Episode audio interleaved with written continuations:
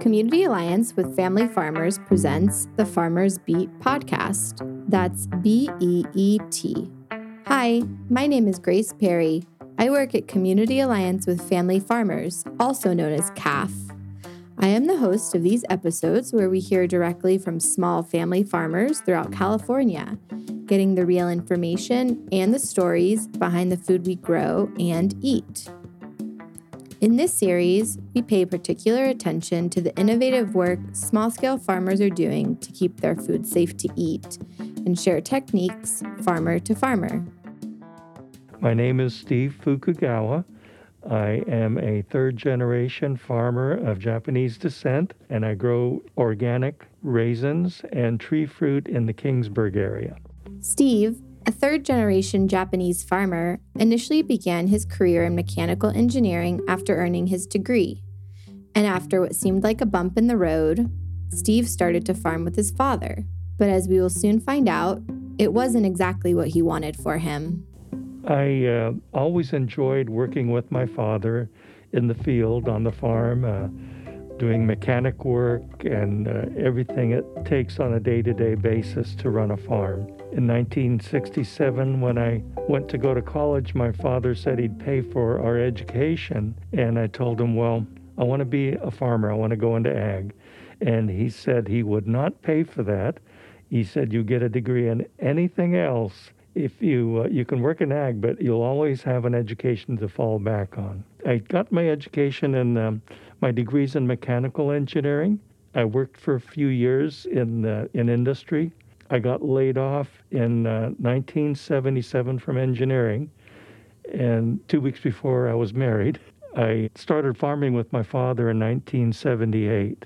So we've I've farmed since 1978. Although Steve started his farming journey in 1978, the farm's roots and beginnings date back to 1918. My grandfather emigrated in 1917. In 1918, he bought the 12 acre ranch a quarter mile north of here. They had a law that excluded, well, mainly Japanese, but immigrants from owning land. So he had to put the title of the farm in a, in a family friend's name, John Otis. And uh, so my grandpa never owned the land. He started farming, and when my, my dad was born in 1919, at the age of 10, uh, grandpa, they uh, executed a quitclaim to switch the ownership of the property to my dad's name. My uh, father had a uh, mostly raisin grape vineyard, and we also grew plums and nectarines for fresh fruit market.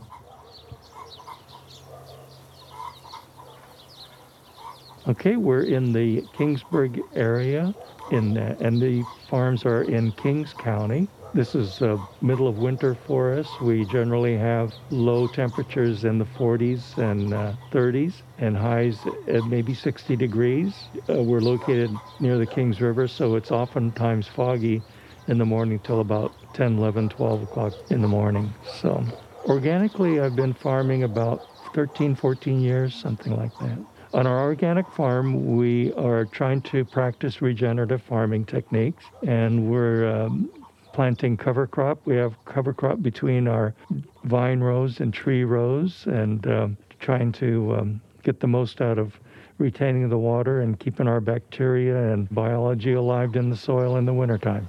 I have uh, one full time employee. This winter, I've got another full time employee that also prunes the tree tree fruit for me. One man prunes 33 acres of trees. And then during the harvest season, we'll have as much as 30 to 40 people in crews to pick fruit or thin fruit, something like that. Uh, we start picking um, in June, and our last variety of pluot harvests in September. Our raisin grapes we harvest in um, mid September and uh, get the raisin raisins on the ground to dry in the sun we sell wholesale through a, a picker or a um, packer shipper for the tree fruit.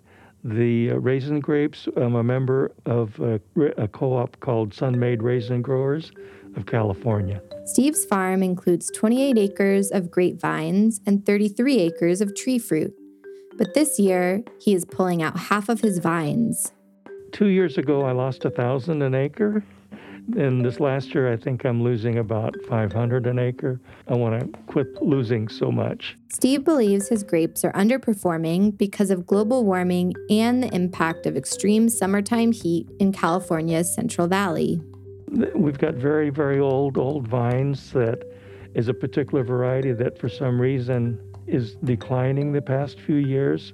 And I believe it's global warming. It just can't take those intense days in, during the summertime. Amid Steve's concerns about global warming and the impact it has on his farm, Steve tells us about his biggest concerns for small farmers. Our biggest concern for a small farmer is um, the cost of all our inputs that we're having to put in. Primarily, labor has gone up. The minimum wage now now at fifteen dollars an hour, and more importantly, our work week has changed from three years ago it was 60 hours of straight time, and now it's down to 40 hours of straight time.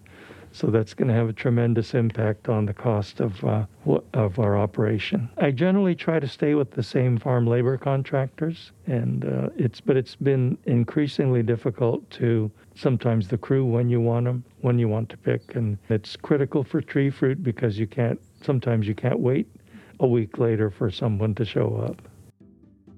We're here to learn about Steve's compost tea production. Compost teas are liquid versions of solid compost material and add beneficial microorganisms and nutrients to the soil. Steve starts by describing compost tea and his production process. Yes, uh, compost tea is a uh, brew of microorganisms using compost and worm castings in an infuser in a tank of water. And uh, with circulation and aeration, and also adding a food for the bacteria to grow, you make compost tea. I use the compost tea in both as a foliar and irrigated into the drip system for all the trees and vines. A foliar is your different nutrients and food in with water, and, and I put it in a air blast sprayer and uh, spray it out in the foliar on the on the leaves of the grapes and trees. I, I have a 500 gallon tank that uh, drop a, a, a tea infuser in that's got a couple of cubic feet of compost in it as well as worm castings, and you uh, circulate it and uh, aerate it and um, in 24 hours you have a batch of uh, compost tea. The, the white thing over there is the infuser part. We use a 80 mesh stainless steel screen because, as I was explained, um, the hyphae or something in the biology of the thing, too big or too little, the hole is not good. So it's just the right size for the uh, water to go through and mix and then to the biology to come out and, and uh, get mixed in the 500 gallon tank. We have to to be able to um, to drop the infuser down, and uh, I've got an air pump that pumps air into that I've got that copper tube that, that I stick down into the infuser to get big bubbles come, to make sure that the, the compost tea is kind of fluffing up and loose. And then uh, also I've got a, an air stone at the bottom of the tank that creates a lot of little teeny tiny bubbles that, that aerates it just the way that the biology needs to, to make the tea. The circulation pump sucks in air and then it injects it on and these uh, four different nozzles it's located around the middle of the tank. So it puts a lot of big bubbles and jets of water that kind of circulate and make everything mix constantly in that 24 hour period. Yeah, I do. Yeah, it just stays on. It makes kind of a snorkeling noise and and then a motor noise and stuff like that as the pump's running. But I have to put about a cup of salad oil in at the top as an anti-foaming agent. Otherwise, uh, the the heat and the bubbles will foam out and you get foam all over the place. There are many ways to prepare compost tea, including a variety of food sources that can be added to the liquid mixture. Steve describes the inputs he uses. Purchase uh, organically certified compost as well as worm castings. Also, the food is uh, a mixture of um, several um, seaweeds, um, different elements to uh, for the uh, tea to um, feed on when it's being produced. The important thing uh, that they've always stressed is to make sure that there's air on it all the time as you don't want anything to go anaerobic. And we're just uh, trying to keep it alive and safe, rather, to apply. You might be wondering what compost tea has to do with food safety. While research supports using compost tea as a nutrient source on fresh produce farms, there are some concerns about using compost tea on the same farms because it may be a source of illness causing microorganisms. Third party food safety audits, like the one Steve gets every year, have their own standards for safely using soil amendments like compost tea. The Food Safety Modernization Act, also known by its acronym FSMA, also includes rules for compost tea use. If compost tea contains an additive, such as molasses, yeast extract, or algal powder, FSMA categorizes the product as an untreated soil amendment of animal origin. So, practically, what does this mean for growers? It means that growers who are fully covered under FSMA and apply compost tea in a way that contacts produce, must observe minimal application intervals between applying the compost tea and harvesting their product. While we wait for the FDA to conduct research and decide minimum application intervals, they recommend using guidelines from the National Organic Program. These guidelines say to wait 120 days between application and harvest of a product whose edible portion directly contacts the soil, like melons and 90 days for a product whose edible portion does not directly contact the soil, like trellis tomatoes.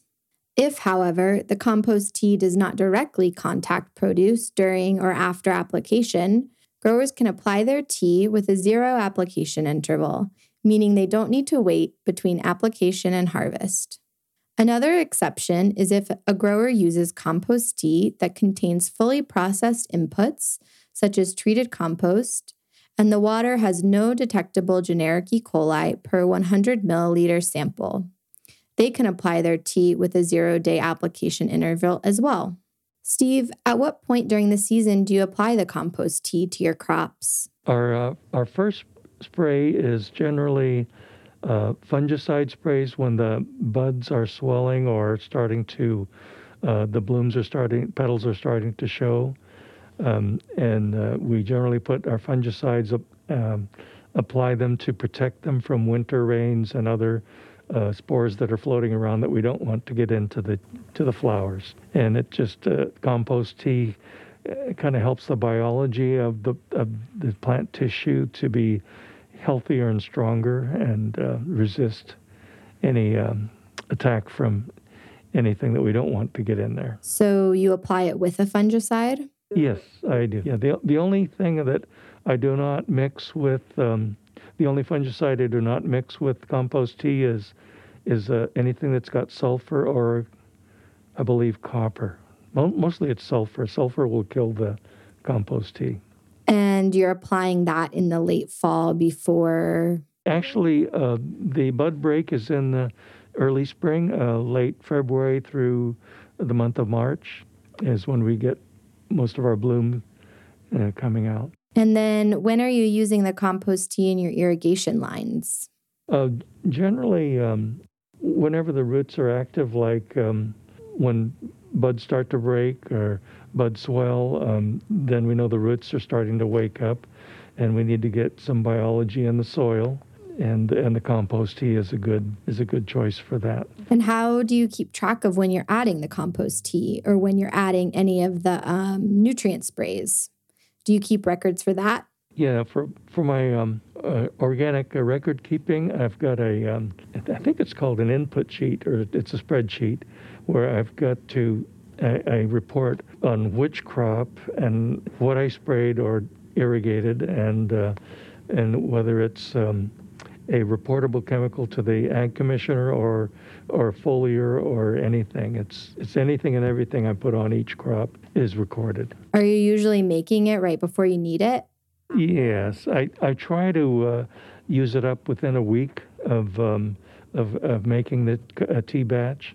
It, usually it goes pretty fast with you know 60 acres of production that you have to cover both foliar and in in the drip as well. And how are you getting the actual product from the 500 gallon drum into your sprayer or into your irrigation lines? If it's uh, at the pump location where the um, compost tea maker is, I can I can in- inject it directly into the line, or I I usually take it and decant the tea into 250 gallon tote uh, plastic totes, and as long as I keep an, an air stone or an aerator on it at all times until I use it, then uh, I can store it in the shed or in in the, under the shade and everything until it's ready to be used. Have you been able to use the same equipment for your compost tea for all 10 years, or is it something that you have to replace more often? No, it's it's the the fellow who designed it uh, used some very good materials and it's really very minimal amount of maintenance and and repairs. I, I dropped a rock into the tank once and I had to retrieve it out of the pump and, and but it, at least I learned how to tear everything apart. Can you describe any differences that you've seen in the crop since you started using compost tea? You know, um, I uh, I uh, go by the theory that I try to use everything and anything I can to promote the health of the uh, of the plants. I, I haven't done any blind tests or anything to to show any controls of what has or hasn't, but I also have been able to, um, in, the tree fruit especially, been able to uh, maintain a high quality crop that is um, that's very marketable and uh, try not to mess with the success once I have it. So. Do you have any tips for farmers who are just starting to use compost tea or thinking about investing in a compost tea setup? Yeah, it just depends on the operation. Uh, if you want to try, you can buy it commercially um, through, uh, well, locally, New Era Farm Service will sell compost tea. And uh, for each operation, you could try it and, and see what, um, yeah, how it works for your operation. Steve is excited about implementing new practices on his farm for 2022.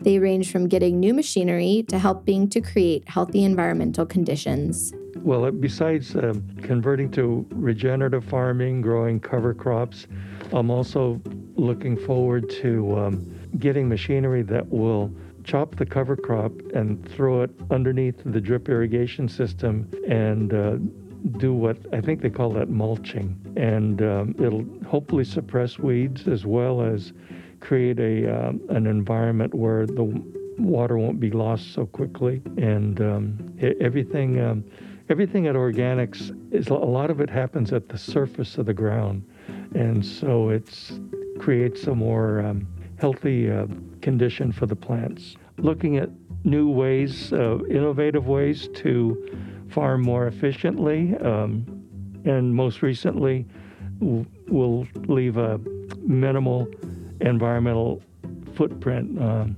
for the way we're going is not a good direction, so we need to be more climate smart in our farming decisions as well. CAFF is a nonprofit organization that has been helping small farmers across California with technical assistance and policy advocacy since 1978. If you're curious about things you learned in this episode, head over to our show notes at caff.org slash farmersbeet. That's B-E-E-T, where we have links, resources, and photographs.